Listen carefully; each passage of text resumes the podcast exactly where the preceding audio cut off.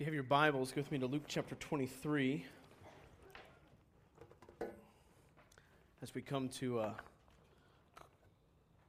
almost a close here in the book of Luke. Now, we've been in Luke now for about 21 weeks, roughly. Luke chapter 23.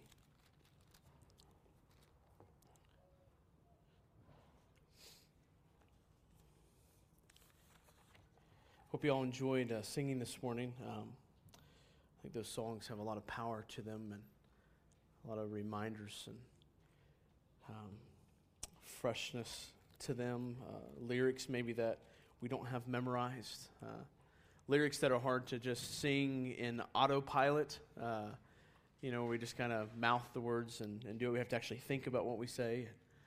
Um, so I pray that it was a fresh reminder of you, for you, of the crucifixion of our Savior. And uh, as we've been talking through the series, we've been talking about Christ and the baby in that manger being born for a purpose. And I know we all talk about, well, we were born for a purpose. We all have a purpose for which we were born, and, and, that is indeed true. Um, what we've talked about, though, with this is that Christ came born for a purpose, and that purpose was to die. And that purpose was maybe some purposes uh, uh, in addition to that, that maybe we don't typically think about um, when it comes to uh, the baby in the manger. Uh, that the baby in the manger came to divide. Uh, that he, he came and actually brought division. Uh, we think of Christ coming to bring peace on earth and goodwill to all men, right?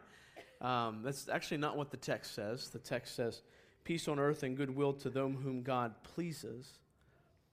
Uh, and so division is a part of the gospel. It will divide. And yes, those who are brought together in peace and unity within the gospel, there is unity and peace there, unlike any unity or peace we can experience anywhere else.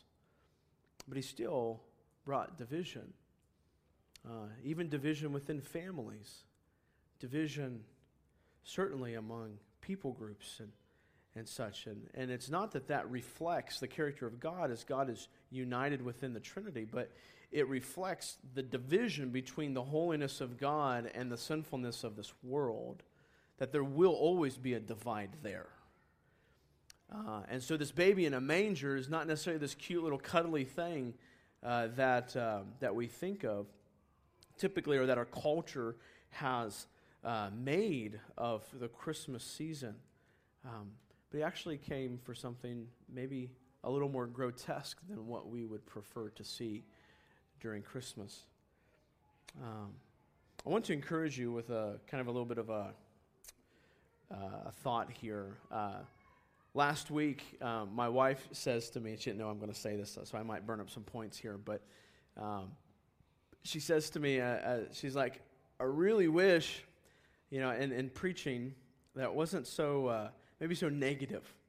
And I, so I was kind of, I kind of thought through that, and and uh, if you know me well, I, I tend to drive maybe to the negative. It's probably more of my tendency. I'm not typically a negative person, but uh, just theologically, it makes more sense to me to hit the depth of our depravity and then let God's grace move us from there.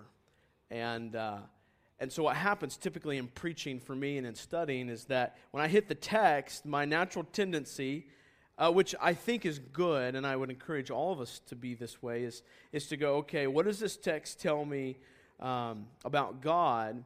But what does it tell me about me in relationship to God? So, what happens is I look at the text and go, okay, this is my sinfulness. This is, this is how much I need God and then move from there to then enjoy the grace of God in that context.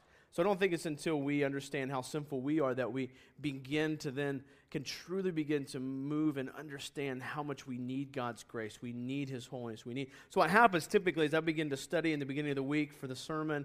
That kind of begins to move in me. I'm going, oh, oh goodness, this is who I am. This is in light of who God is, and and then okay, now how how much do I need God? And I begin to enjoy that grace and and live in that, um, that joy of knowing that God loves me and cares for me. And then what happens is I come then on Sunday morning, and typically I, I try to preach both spectrums of that, but, but tend to focus in on where we are.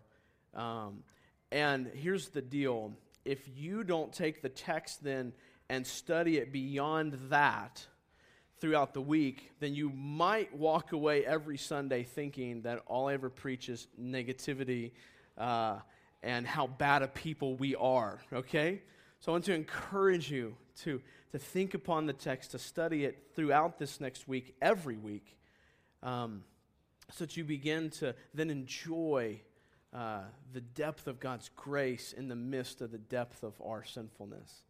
Um, because I don't want us to just stop there, right? And I, and I try to do that in preaching, even to help us beyond that. Um, but sometimes, culturally, we have to, uh, because of where our culture is, even as a church, sometimes we have to kind of counterbalance that with an extremeness. So I think culturally, we battle against thinking so highly of ourselves. So in order to offset that, I, I think we I think it's just applying the text well. We have to counterbalance that with how sinful in reality we are. And so sometimes in counterbalancing that, I don't get time to get to the living in the fruitfulness of God's joy and God's grace in our lives. So, that all that to say, uh, work through the text throughout the week, reflect on the implications of it for your life, uh, and I encourage you to do that every single week as we work through uh, God's word together. So, Luke 23. I think Luke has two main points here as we work through this today. I think he has two main points. If you remember from the back of the beginning, he's writing this book for uh, my dearest Theophilus. Uh, he's giving an account, and, and Luke is. Luke is putting together, he's gone out, he's researched, he's interviewed, and he's put together this account of Christ's life so that his most excellent Theophilus uh, would have something to read, to understand, to believe, to know, uh, an, an accurate account, if you will, of Jesus' life. Um, and so, as, as Luke, rather, is writing here, he, he, through obviously the Holy Spirit, through Luke, is communicating to us, to Theophilus, uh, most foundationally, and then to us by extension, um, some truths about God, truth about the life of Jesus. And then from there, we have to think through what is its application to us? What is, it, what is its guidance to us? What are the implications for my life? What is it saying without saying it? Uh, would be the implications for it.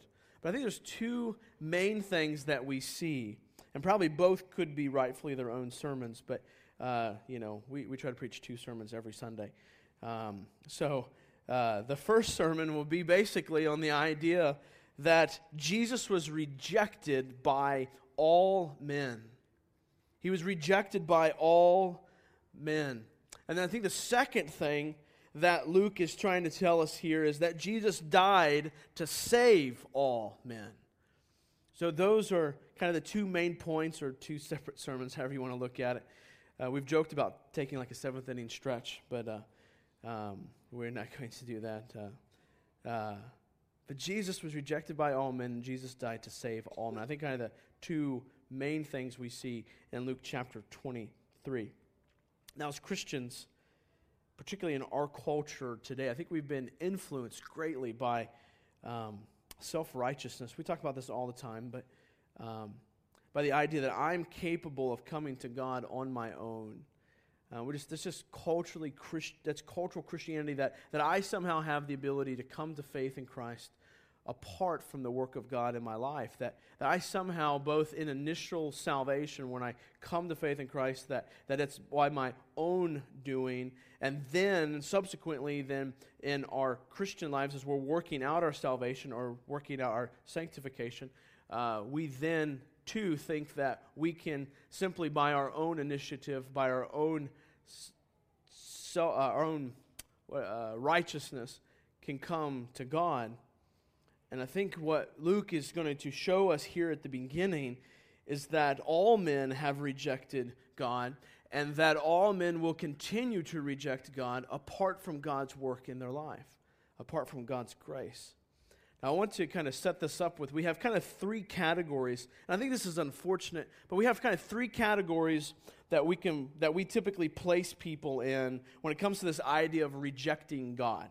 So the first one would be um, those who have clearly accepted God. I mean, those are people who have given their lives to Christ and God has worked in a way, brought about redemption in them, and they follow Christ. Um, they, uh, they love God. They seek to know Him. They want to follow Him. They sacrifice for Him. That would be kind of one category. The other category would be those in our minds who we would say have clearly rejected God.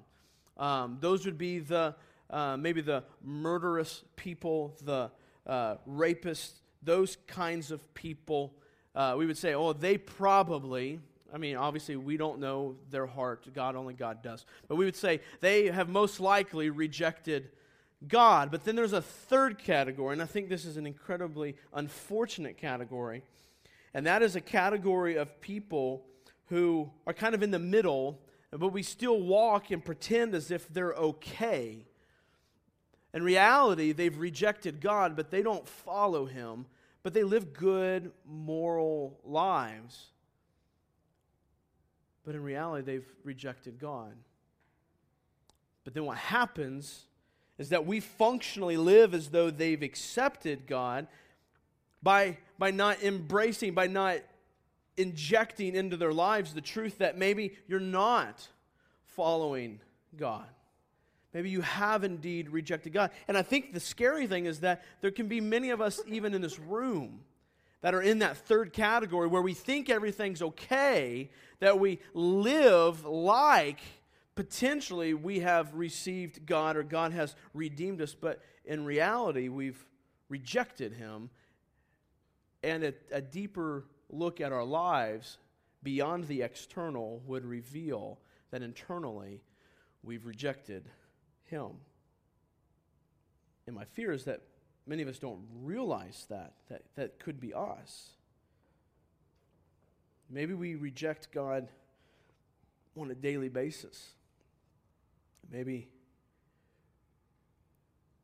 maybe we've intimately rejected him under or behind the facade of religiosity that we've put up in our lives. So we've got this great external look of Christianity, but inside it's really kind of void of the gospel. And that's the category uh, that I'm most afraid of. The other two are very clear, I think. You're in this category, you're here, and but this is a category that there's a lot of deception in, and I think a lot of Christians live in that category. So it's going to be kind of the first half of the sermon. The second half today, Luke wants us to understand that it is Jesus that even in the face of this rejection, that he dies for all men. He dies to save all men. And I don't mean that in a universalistic sense, in that all men are saved uh, because of Jesus Christ, but all those who would find faith through the gospel in Jesus Christ would be saved. And I wonder how many of us regularly, though, look for salvation elsewhere. For those of us who even have found redemption and God has redeemed us, how many of us still on a daily basis look for salvation elsewhere? And, and you say, okay, well, uh, what do you mean salvation elsewhere? What I mean is that, that from salvation comes uh, you know, joy and fulfillment and those things. How many of us look for those in other places as though they were our Savior and not God Himself? I wonder how many of us regularly lead our kids to look for salvation elsewhere, maybe in a paycheck, a job, or in comfort, or, or whatever the case may be. Luke presents to us that Jesus is the only means of salvation. Now, all good things come from him. So, the two things that we need to see today is that the reality is that we will naturally reject Christ. The second is that the reality is that salvation is found only in Jesus. So, first of all, Jesus was rejected by all men. And I just want to take a quick survey through the text here where Luke is showing us how Jesus was rejected by all men. The first group that we see as rejected, as rejecting Jesus is the religious leaders. Let's look at Luke chapter 23 and let's read verses 1 through 7. Then the whole company of them arose and brought him before Pilate. And they began to accuse him, saying, We found this man misleading our nation and forbidding us to give tribute to Caesar, which was a lie, by the way, and saying that he himself is Christ, a king. And Pilate asked him, Are you the king of the Jews? And he answered him, You have said so. Then Pilate said to the chief priests and crowds, I find no guilt in this man. But they were urgent, saying, He stirs up the people, teaching throughout all Judea, from Galilee even to this place. When Pilate heard this, he asked whether the man was a Galilean. And then he learned that he belonged to Herod's jurisdiction. He sent him over to Herod, who was himself in Jerusalem at that time. So here, the religious leaders are handing, I'm sorry, there's the end of verse 7. So here, what we see the religious leaders are handing Jesus over to Pilate making accusations that should have led Pilate to have him arrested and killed. And the accusations that the religious leaders are making are ones that, if indeed they were true, then Pilate should have had him arrested and killed. You see, the Jews were making essentially political accusations that, that what's going to happen to the Roman Empire if Jesus continues is an upheaval, is, a, is an insurrection against the Roman government. Something's going to happen, it's going to explode. And, and see, the Romans understood that there was a healthy balance of religion within the Roman Empire.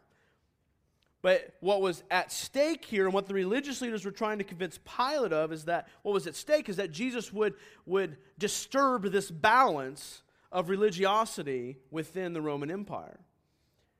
But Pilate instead says he's innocent. And he knows it.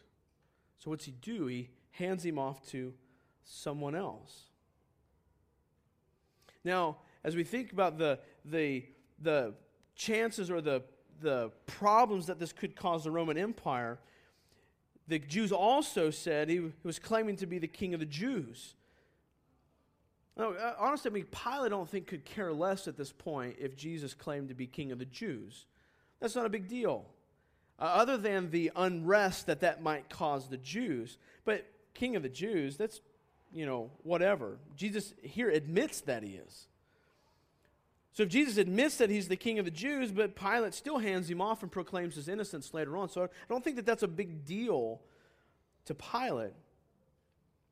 But Jesus, when he says that he's king of the Jews, he does not mean in the political sense that, that the Jews were trying to proclaim it in that this king of the Jews would become a problem to the Roman Empire. And that's, that's the kind of the unrest that the, that the Jews were trying to project. But when Jesus says, I'm the king of the Jews, he certainly doesn't mean in a political sense, as we've seen that clearly throughout Luke, that at this point in Christ's uh, time on the earth, he did not come to overthrow human government and to set up his earthly kingdom in a physical sense, but in a spiritual sense.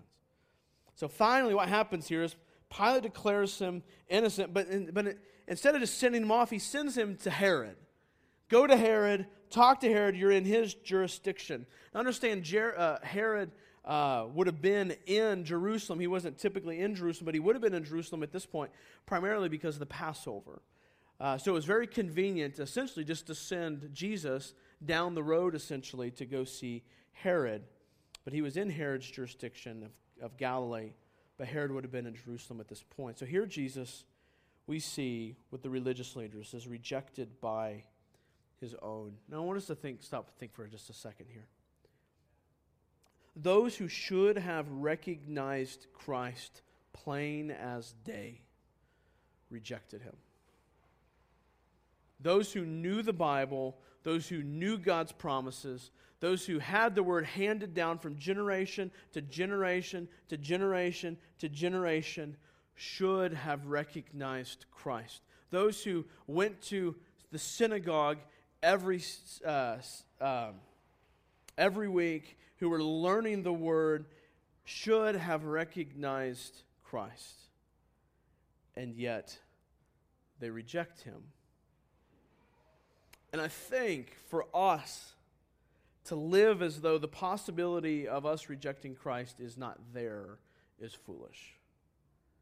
Here, people who knew the Word of God, who knew the promises of God, who were seeing Christ face to face, reject him. And I think the warning for us is could we potentially do the same thing? Are we doing the same thing? Do you live daily giving lip service to God and worshiping anything else but God in your heart? Because that's what was happening here. It's just now it's become very plain as day, as now they're ready to take him and crucify we, God's own people, those of us who have been redeemed by the gospel, run the risk of rejecting him as well. Remember, we talked about last week that we could be a Judas. We could be the one who would walk up and even kiss Jesus on the face so that he might be crucified in our own hearts.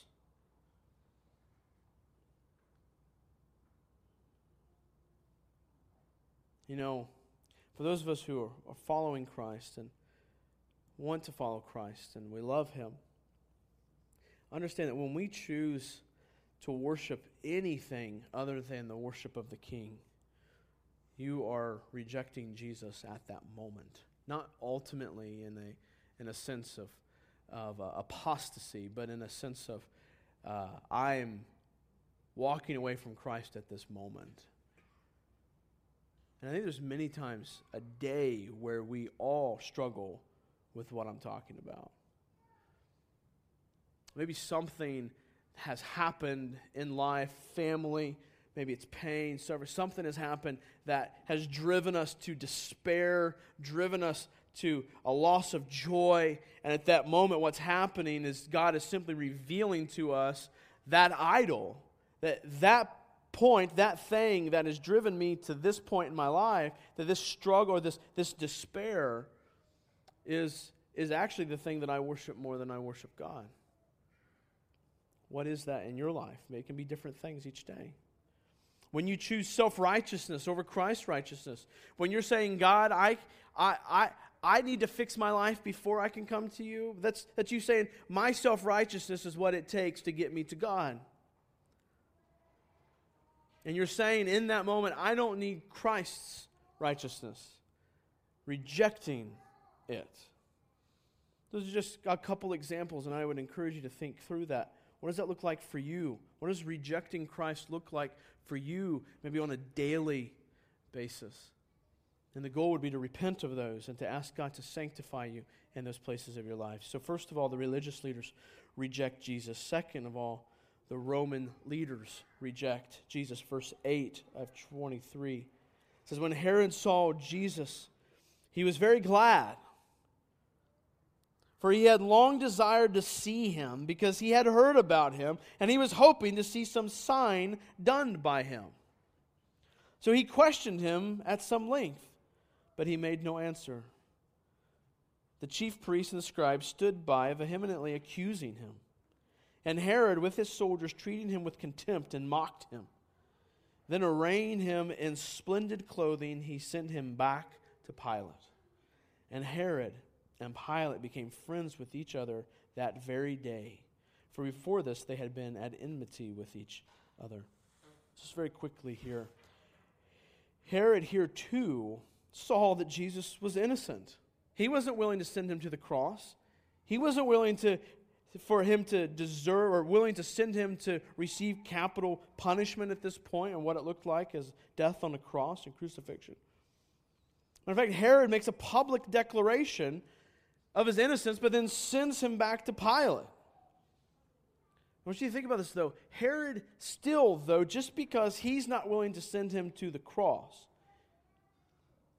his doing nothing towards the accusations and his innocence is still a form of rejecting Christ, still sends him back to Pilate. So I think we see the Roman leaders. We'll see that even further as we get to back to Pilate here.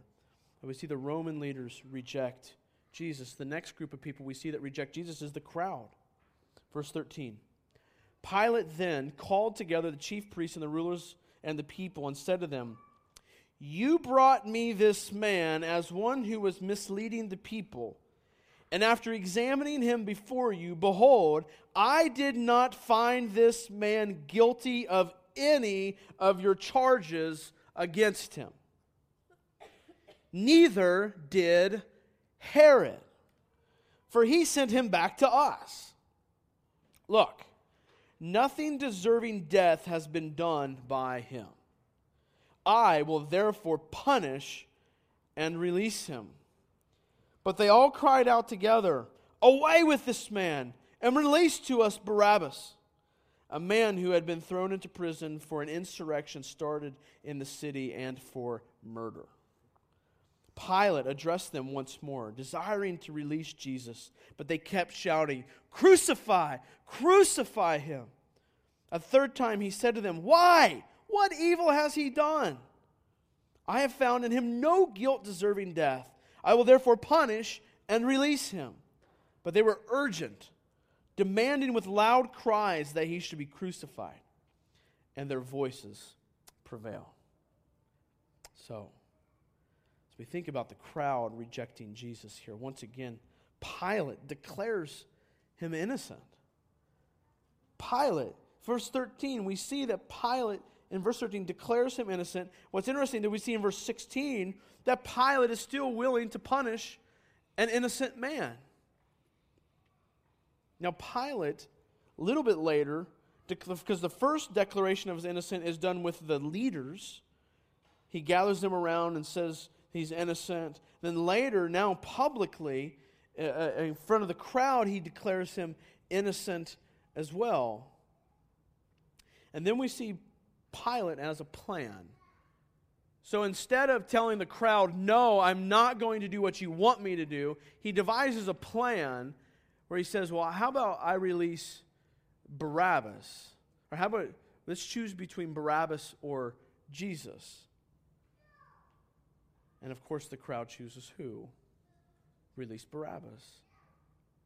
So instead of Pilate doing what he knew he should do, he comes up with a plan to hopefully get out of it.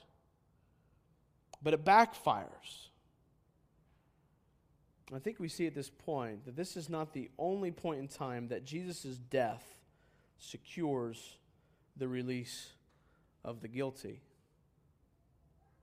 We see Barabbas is set free a guilty man clearly, and Jesus, an innocent man, is secured to die in his place. Now, I don't think that necessarily Barabbas is redeemed at this point, but I think the picture that Luke is painting for us is even before Jesus' death on the cross, Jesus will go in place of someone else who will be set free. Now, I want you to notice at this point what influences Pilate ultimately at this point. I mean, could you imagine maybe sitting at that point, in that context, at that scene, and hearing the crowd yelling, Crucify, crucify him? I wonder how many of these people live the rest of their lives with that scene, with that sound of the crowd just burned into their ears crucify, crucify him. What influences Pilate ultimately? I think it's part of this the voice of the crowd. Ultimately, was his own desire to do what was best for him, and what he thought was best for him was what the crowd was saying. He listened to the crowd. And I want to remind us at this point that the voice of the crowd is not always the voice of God. The voice of the crowd is not always the voice of God. I know this sounds like maybe a teenager question or a high school question of, you know, don't do what all your peers do, but I want to ask us this question because I think it still has application for us no matter what age we are. But what areas of your life do you follow the voice of the crowd versus God? What areas of your life do you follow the voice of the crowd versus the voice of God? Maybe it's sports with your kids.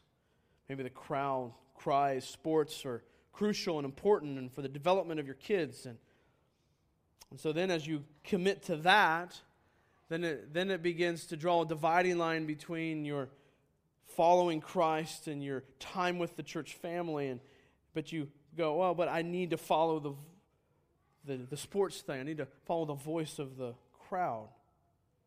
Maybe it's a standard of living. Maybe everyone around you has a certain size house, certain size car, a certain quality of vehicle. Do you subconsciously live as though that is the standard to which you must live? Again, following the voice of the crowd. It doesn't mean that's the voice of God. Again, those are just two examples. But I think there's many ways, many other places which we can, if you sit down and think, where are you following the voice of the crowd? You know, even like, Facebook is a good one to look at this. Because you can find what gets what gets all bunch of people all up in a tizzy, you know? Uh, like this whole Phil Robertson, Robert, whatever it is, uh, Duck Dynasty thing. There you go. You know, did you get all up in a tizzy over that? Or did you think through it biblically? Um, I'm not saying that we should or should not have been vocal in that issue. I'm just saying, are we just following the crowd? Are we just getting worked up because we were following the crowd? Or are we standing up for something that was truthful that we needed to work through as, as Christians? And there's a thousand other issues, but Facebook is one of those things. Because you know, it'll, it'll, just it just goes boom, boom, boom, right? If you watch the news feed, whatever the latest hot topic is, and then that fad just disappears in a matter of a week or two, and then we move on to something else. But what are we? Where are we following the crowd? Ultimately, the crowd here rejects Jesus. So to be careful when we follow the crowd. We follow the crowd in our style of living. Do we follow the crowd in our style of, of dress or follow the crowd in our style of spending money? We follow the crowd. How do we follow the crowd? Here, the crowd leads Pilate to crucify Jesus. Is that the crowd we want to follow? I hope not. So the crowd rejects Jesus. Next, Pilate. Clearly, I said Roman leaders earlier. Pilate wants to show us specifically here, verse 24. So Pilate decided that their demand should be granted. He released the man who had been thrown into prison for insurrection and murder, for whom they asked, but he delivered Jesus over to their will. Understand that Jesus is declared innocent three times, but still dies a terrible Roman death reserved for the worst criminals. This wasn't someone who stole a loaf of bread and they crucified him. This wasn't someone who just committed adultery and then they crucified him. No, this was reserved for the worst of criminals. And yet, the Romans themselves, who created this idea of crucifixion, the Romans themselves declared him by two different Roman leaders that he was innocent. And yet, he still dies this death. He still sends them and hands them over to their will. And I think the Father, through Luke, God the Father, through Luke, is going to great lengths here to show us the innocence of his son. It's almost like God is parading Jesus from Pilate to Herod, back to Pilate, to say almost to the world, as, uh, to say this He's innocent. He's blameless. He's done nothing. And those who have put him to death have even declared that he's done nothing. He's innocent. It was like just watching him as I, wa- as I read through the text, it was like just seeing Jesus walking from here to here in some sort of parade saying, Look, my son's innocent, but I'm still going to send him to the cross. He's done nothing, I'm still going to send him to the cross. So Pilate rejects Jesus. Then the rejection continues, verse 26. And as they led him away, they seized one, Simon of Cyrene, who was coming in from the country, and laid on him the cross to carry it behind Jesus. And there followed him a great multitude of the people and of women who were mourning and lamenting for him. But turning to them, Jesus said, Daughters of Jerusalem, do not weep for me, but weep for yourselves and for your children. For behold, the days are coming when they will say, Blessed are the barren and the wombs that never bore and the breasts that never nursed. Then they will begin to say to the mountains, Fall on us, and to the hills, Cover us. For if they do these things when the wood is green, what will happen when it is dry? Two others who were criminals were led away to, put, to, to be put to death with him. And when they came to the place that is called the skull, there they crucified him and the criminals, one on his right, one on his left. And Jesus said, Father, forgive them, for they know not what they do. And they cast lots to divide his garments. And the people stood by watching. But the ruler scoffed at him, saying, He saved others. Let him save himself, if he is the Christ of God, his chosen one. The soldiers also mocked him, coming up and offering him sour wine and saying, If you are the king of the Jews, save yourself. There was an inscription, also an inscription over him This is the king of the Jews. Um, we don't have time to work through all those things in that passage, but I want us to notice Jesus' response, Jesus' attitude, Jesus' words as he's being executed. I mean, Jesus here was literally praying for them as they were literally killing him. Jesus was praying for them as they were killing him. Father, forgive them, for they know not what they do. Verse 34. Jesus was mocked, he was dying for their sins. He was paying the penalty of their unrighteousness as they were putting nails in his hands. And I have to wonder how we mock Jesus? How do we mock Jesus as he sits there before us with the nails being driven into his hands and we mock him? Just maybe a couple examples here. Maybe not taking care to hear the word of God. We talked about this earlier on in Luke that, that, uh, that Jesus would encourage us that when we hear the Word of God, when we read, whether that's from reading or from hearing it preached or taught, that if we don't take care to hear it, that we don't spend the time to learn it, to understand it, to, to, to internalize it, that our hearts become hardened. That we have basically two options. When we take care to hear the word, then our hearts should grow softened towards God. There is no neutral movement. It is either softening towards God or hardening towards God. And I can't help to think, but when we we do not take care to hear the word of God, that we are essentially, as the word is being proclaimed, the, the death that he died to pay the price so that we might hear this. When we don't take care to hear this, we mock God.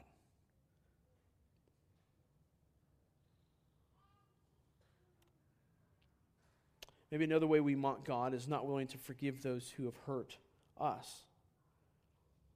I mean, Jesus is being hurt at this point. And what does he do? He says, Father, forgive them. I'm dying for them. Father, please forgive them. They don't know what they're doing. So here, Jesus is rejected by the soldiers and the onlookers and the, the Roman leaders and the rulers. They're all scoffing at him. And what does he do? He responds with compassion and kindness.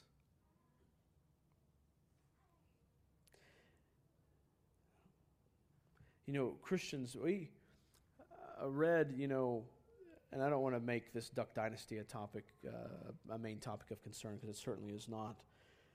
But I read an article in response to that by an author named Jared Wilson. And he says, Christians, we should be thankful at the persecution that is coming. And now, how's that for perspective? we should be thankful at the persecution that is coming. And he goes, Why? He goes, it's, it's funny that reality TV we've just seen over this past week, he basically said that, that reality TV has now become a reality that the, that the people in this country don't want to see. So that was the reality. Uh, now they don't want to see the reality, right? So that was, he just was simply saying the reality that is his Christianity, his following Christ. But they don't want that. Um, and then he, his kind of play on words in the article, uh, or the play on thoughts here was, was uh, maybe through this persecution, or this will happen through this persecution, that the real Christians will finally be displayed for who they are. And the real Christians uh, will come out. And so what he was saying is that, that the persecution will sift Christianity in this country. That those who genuinely are following God will continue to follow God. Those who are just religious, pious, self righteous people, they'll go away. They'll be shown for who they are because the persecution will make that divine. So I think here, Christ, we see him as rejected by those, by everyone.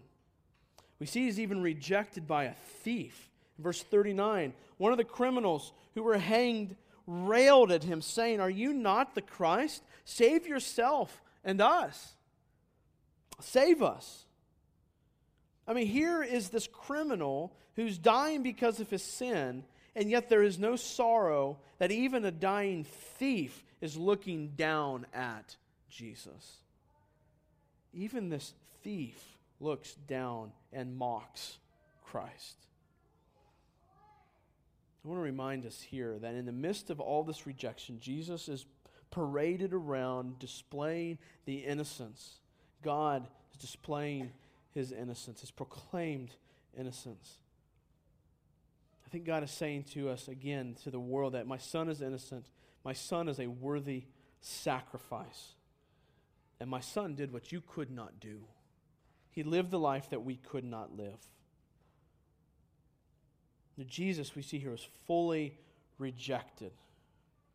Like, then in the glory and splendor of this innocence and satisfaction by God, all of mankind rejects Jesus.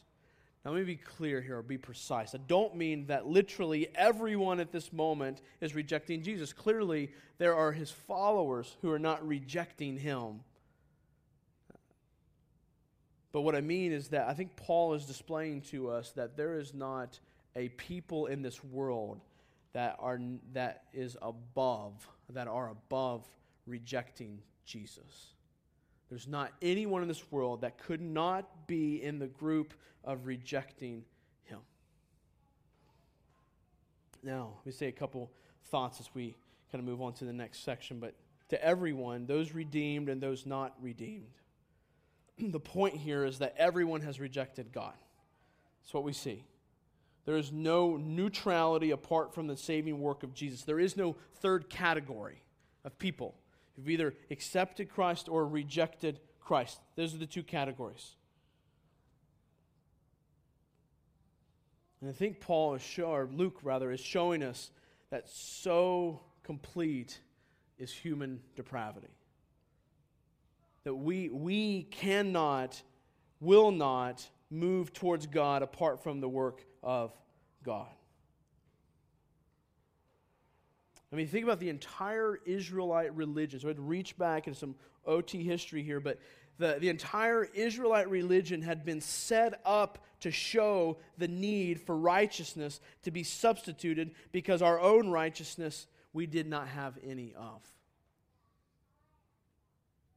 a whole Israelite religion sh- uh, set up to show us this. And that an atonement has to be made for sin because we have many. I think Luke is showing us the depth, the all inclusiveness of the rejection of his son. Now, do you doubt your own rejection of God? Like, do we, do we doubt that we could never reject God? I would encourage you to go read the uh, apostasy passages, if you will, in Hebrews, where he warns of apostasy, of those walking away from the faith. And um, I don't want to get into theologically that right now, but but let me ask you some questions. Why can't you understand yourself better, or why do you do what you you yourself think is unreasonable or sinful? You ever wonder that? Why do I keep doing what I know I should not do? Why do we do the things we know we shouldn't do? Why do we not want people to know how we really feel and think about certain things? Why do we say one thing and do another?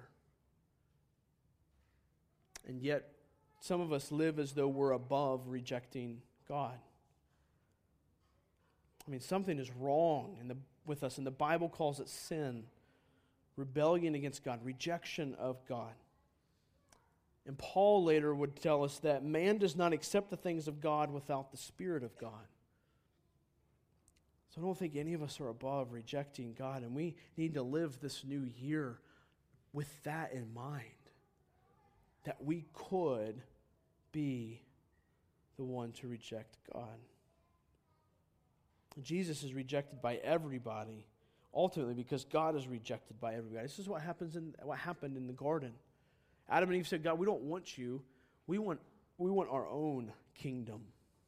We want to rule ourselves. That was the action of the tree. It wasn't just simply them eating of the tree when God told them not to. The act of eating from the tree and the knowledge of good and evil was the knowledge, was the ability to uh, legislate what is right and what is wrong apart from God.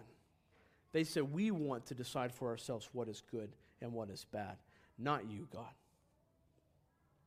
They rejected him. So, in this despair, in the tragedy of this point, let, us re- let me remind us that Jesus died here to save all men. He died to bring about redemption. Like the story, you notice that? Like the story could have stopped there. They, they, they beat him, they hung him on a tree, and show's over, right? Could just stop right there. But it doesn't. Let's continue on. Christ's rejection here is planned by God. And I want us to see how, why, and where it's planned by God. Verse 32 of Luke. His two others, who were criminals, were led away to be put to death with him. And when they came to the place that is called the skull, there they crucified him and the criminals, one on his right and one on his left. I want to read to you from Isaiah chapter 52, um, starting in verse 13, and then into chapter 53. Do you hear this passage? It says, Behold, my servant shall act wisely he shall be high and lifted up and shall be exalted. As many were astonished at you, his appearance was so marred beyond human uh, semblance, and his form beyond that of the children of mankind. So shall he sprinkle many nations. Kings shall shut their mouths because of him. For that which has not been told them they see, and that which they have not heard they understand. Who has believed what he has heard from us? And to whom has the arm of the Lord been revealed? For he grew up before him like a young plant, and like a root out of dry ground. He had no former majesty that we should look at him, and no beauty that we should desire him. He was despised and rejected by men, a man of sorrows and acquainted with grief. And as one from whom men hide their faces, he was despised, and we esteemed him not. Surely he has borne our griefs and carried our sorrows, yet we esteemed him stricken, smitten by God, and afflicted. But he was pierced for our transgressions, he was crushed for our iniquities. Upon him was the chastisement that brought us peace, and with his wounds we are healed. All we like sheep have gone astray. We have turned everyone to his own way, and the Lord has laid on him the iniquity of us all. He was oppressed and he was afflicted. Yet he opened not his mouth like a lamb that is led to the slaughter, and like a sheep that before its shearers is silence, so he opened not his mouth. By oppression and judgment he was taken away. And as for his generation, who considered that he was cut off uh, of the land of the living, stricken for the transgressions of my people. And they made his grave with the wicked, and with a rich man in his death, although he had done no violence, and there was deceit in his, there was, and there was no deceit in his mouth. Yet it was the will of the Lord to crush him. He, was put, he has put him to grief with, when his soul makes an offering for guilt. He shall see his offering, he shall prolong his days. The will of the Lord shall prosper in his hand. Out of the anguish of his soul he shall see and be satisfied. By his knowledge shall the righteous one, my servant, make many to be accounted righteous, and he shall bear their iniquities. Therefore, I will divide him a portion with the many, and he shall divide the spoil with the strong, because he poured out his soul to death and was numbered with the transgressors. Yet he bore the sin of many and makes intercession for the transgressors. This was God's plan. God had prophesied through his prophet Isaiah. God had told his people through the prophet Isaiah that this would come. And Jesus alludes to this passage in a number of places. Um, he was numbered. Here we see one thing we see is he's numbered with the transgressors. Why? Why was he numbered with the transgressors? For us. That he would be counted in our place. He fulfills this prophecy in this rejection. That he was numbered with the sinners, even, even put up on a hill between two sinners. God had made him to suffer for us. God sent him to the earth to be born in a manger to die for us. For all who would turn from their sins and trust in Jesus. So, first we see that God had planned this rejection, this death, this punishment. The second thing we see is that the death of Christ was supernatural. There was something supernatural going on. Verse 40. But the other rebuked him, saying, This is the other thief, Do you not fear God, since you are under the same sentence of condemnation? And we indeed justly, for we are receiving the due reward of our deeds, but this man has done nothing wrong.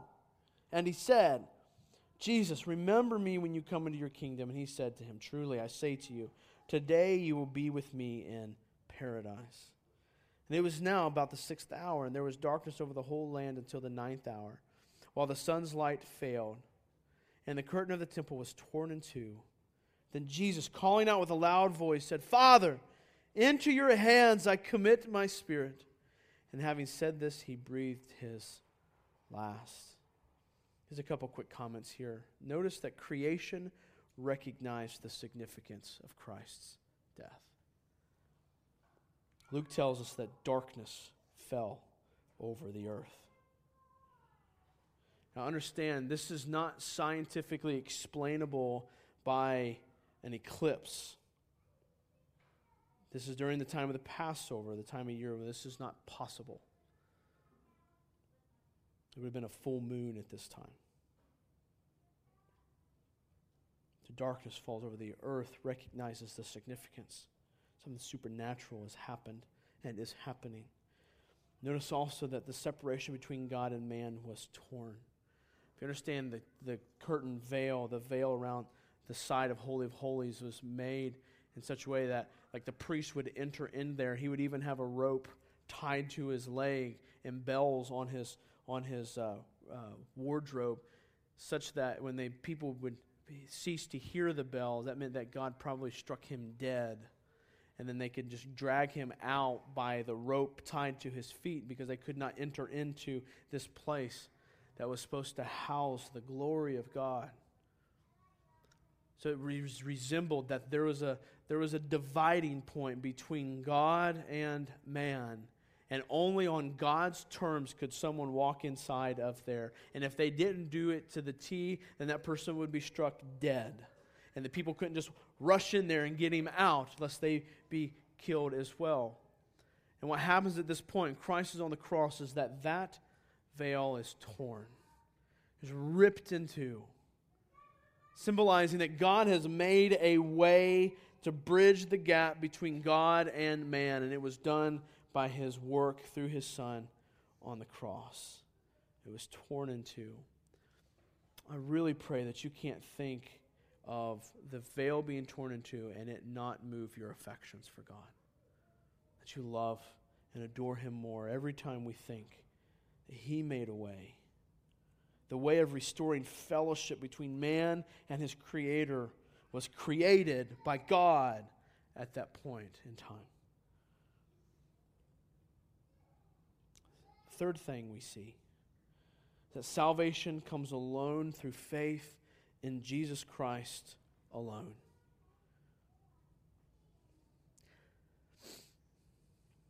I think we see this, at least in part, by the thief on the cross. The thief goes, the one's mocking Jesus, the other one believes in Jesus. The thief, at this point, let me remind us that the thief does nothing to earn his salvation. There is no self righteousness by the thief at this point. Understand that there's no water baptism by the thief at, or for the thief at this point.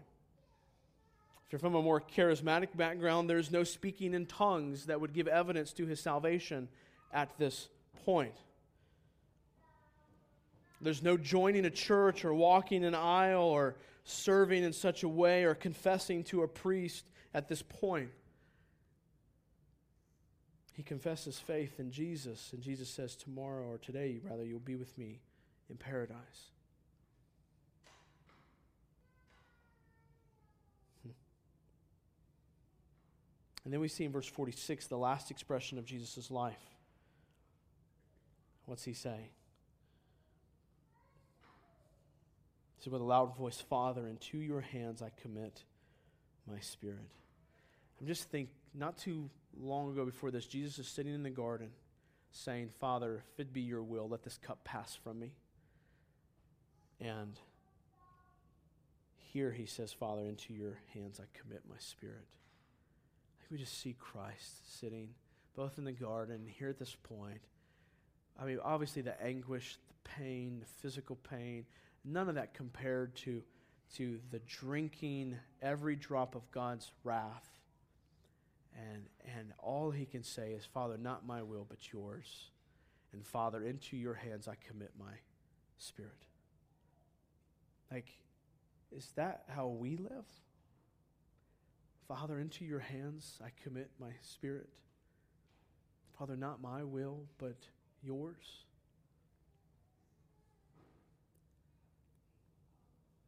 Jesus did. And here it is Jesus is on the cross, rejected by all, being mocked, being stricken. And the last expression of his life is to trust in his heavenly Father and his plan to save men and women throughout the entire world.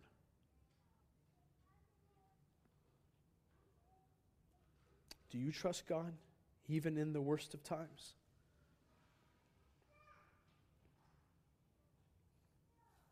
Which people did Christ come to save? Who, who did he come to redeem?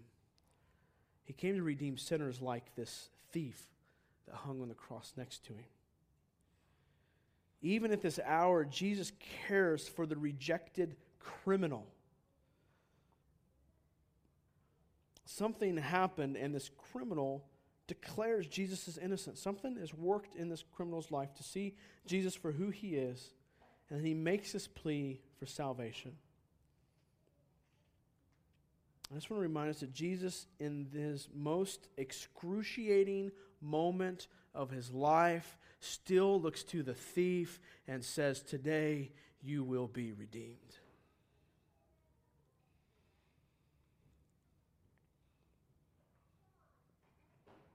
Some of us have experienced pain in recent days, loss of family members. I was just in the hospital the other night with, with Scott and Olivia, and you know, just the potential that could happen there, and everything's doing good if you don't know that story. Um, God is doing good. God is working, has worked good things there. But I just have to ask us in the midst of those situations, do you trust God? Do you trust God? Jesus did. And he was experiencing a pain that you and I will never experience. And that is, for those of us who are redeemed, he bore the wrath of God for all of our sins at that moment in time. And he says, Father, into your hands I commit my spirit. I trust you, Father. I love you. This really is painful, and I don't want this to happen, but Father, I know it needs to happen. I'm yours. Just do it.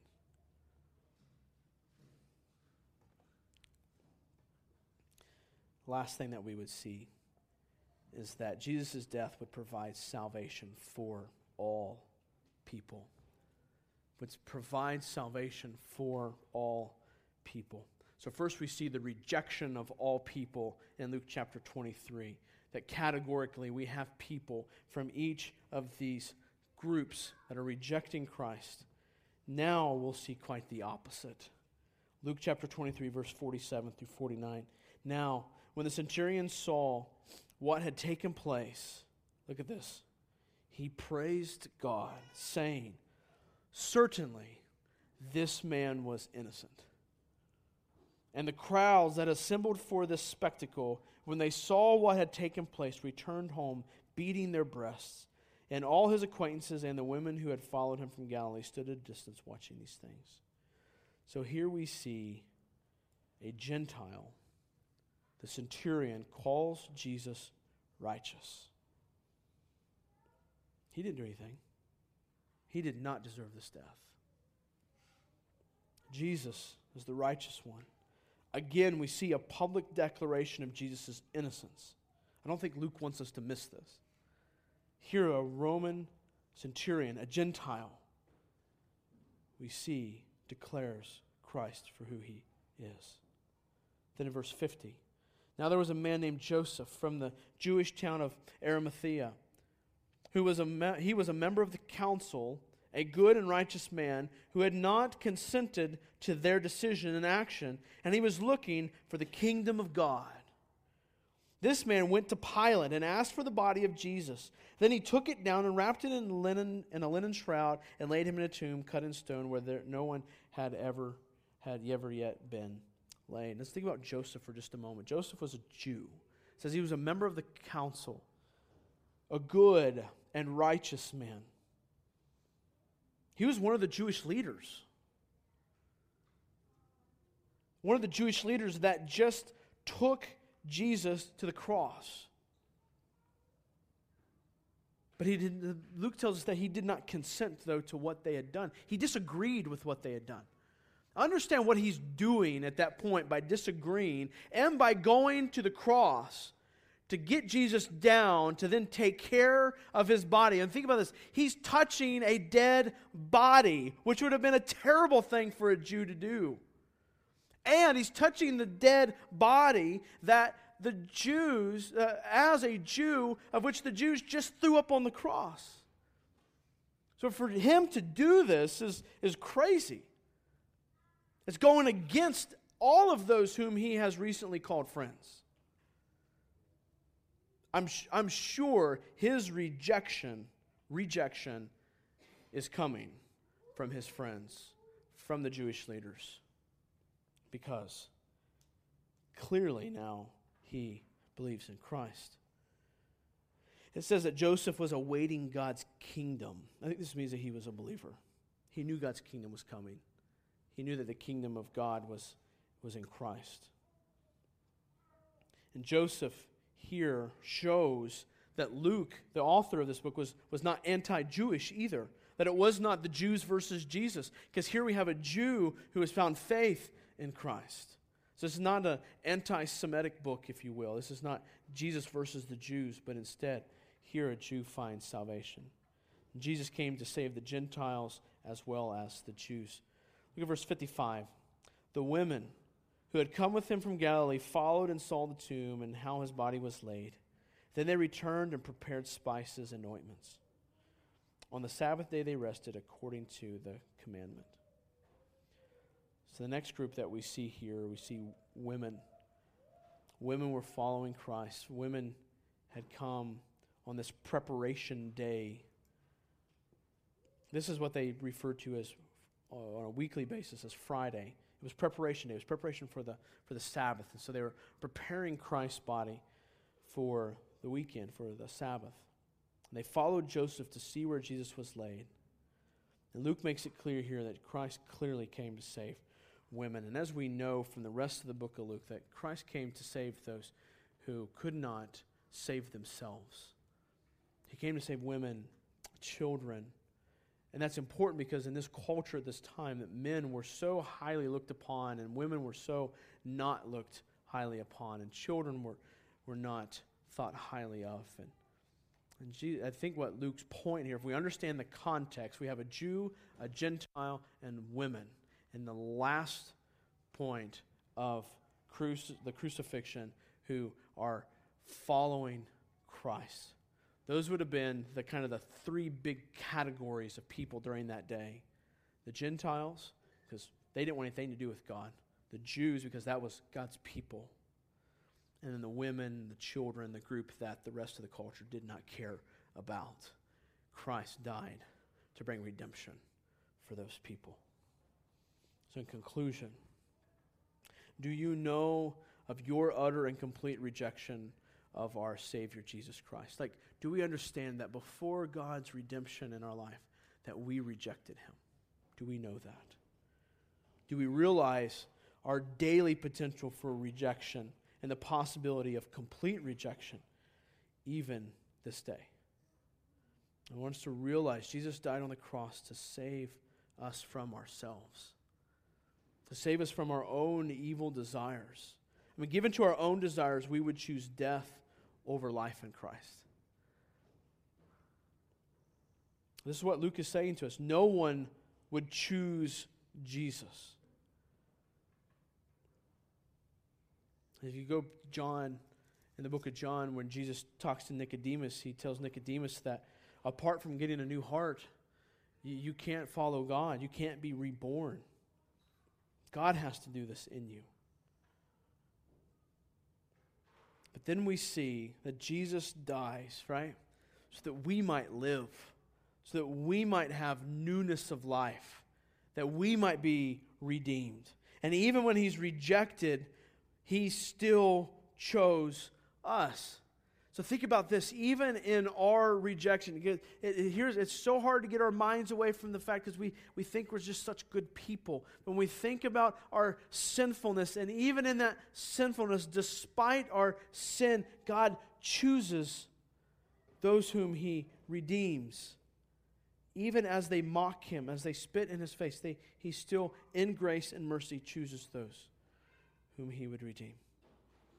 So this baby was born to die. His suffering was certain. His premature death was a certainty.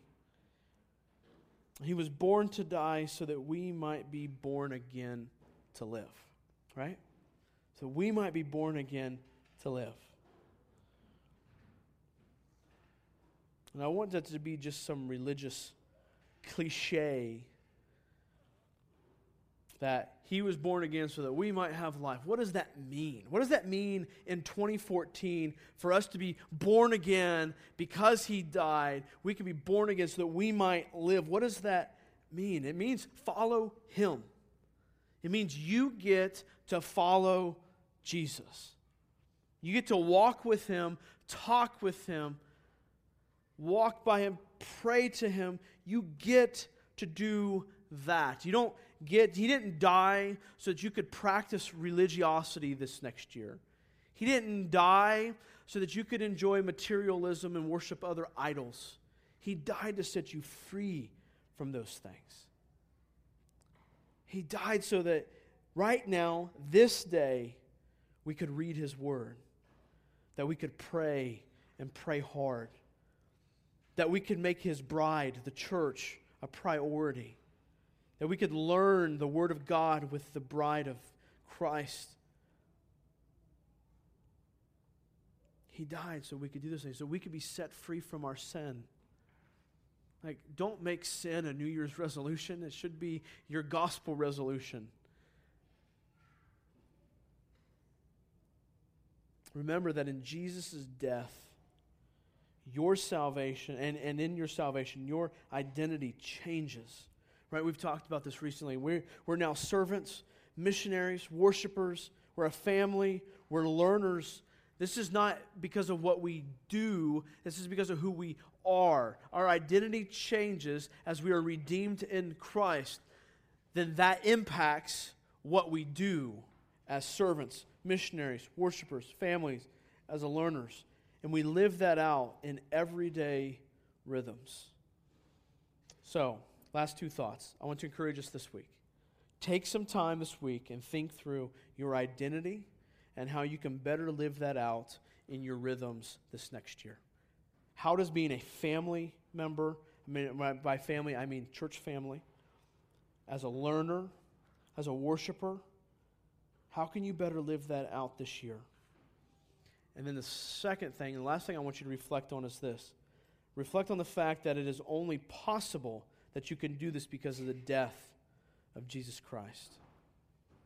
And next week, as we close out Luke, we'll see that it's because of the resurrection that we have the power of God to live out what He's called us to live out. So the cross has made the way, the resurrection provides the power, um, and then we'll begin 2014 thinking upon the death of our Savior, His resurrection, and then how do we live out the change that He's brought forth in our lives. I want to pray for us, and we'll sing one song, and then we'll be dismissed. So let's pray. Father, thank you for your kindness to us this morning. Uh, Father, I pray that your word would not return void as you've promised that it would not. That it would not do, that would not return void. And Father, I pray that uh, you would just in these next moments even send forth your spirit uh, to convict our hearts, to show us the depth of our sin, but then to reveal to us the depth of your mercy and your grace. Father, that you love us, that, that even in the midst of our sinfulness, that you chose to save us, to redeem us, to bring us back to life. Father, we've been made alive because the work of your Son, because of your plan that you carried out, that you decreed a long time ago, and that you've carried out so that we might be born again, that we might have a heart that desires the goodness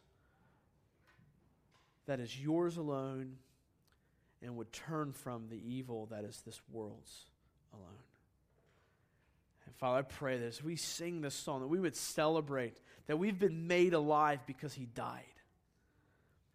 Father, I love you. And Father, I pray that our hearts this year would love you more than they ever have. That we would get to the end of 2014 and we would look back and go, God, thank you for your faithfulness.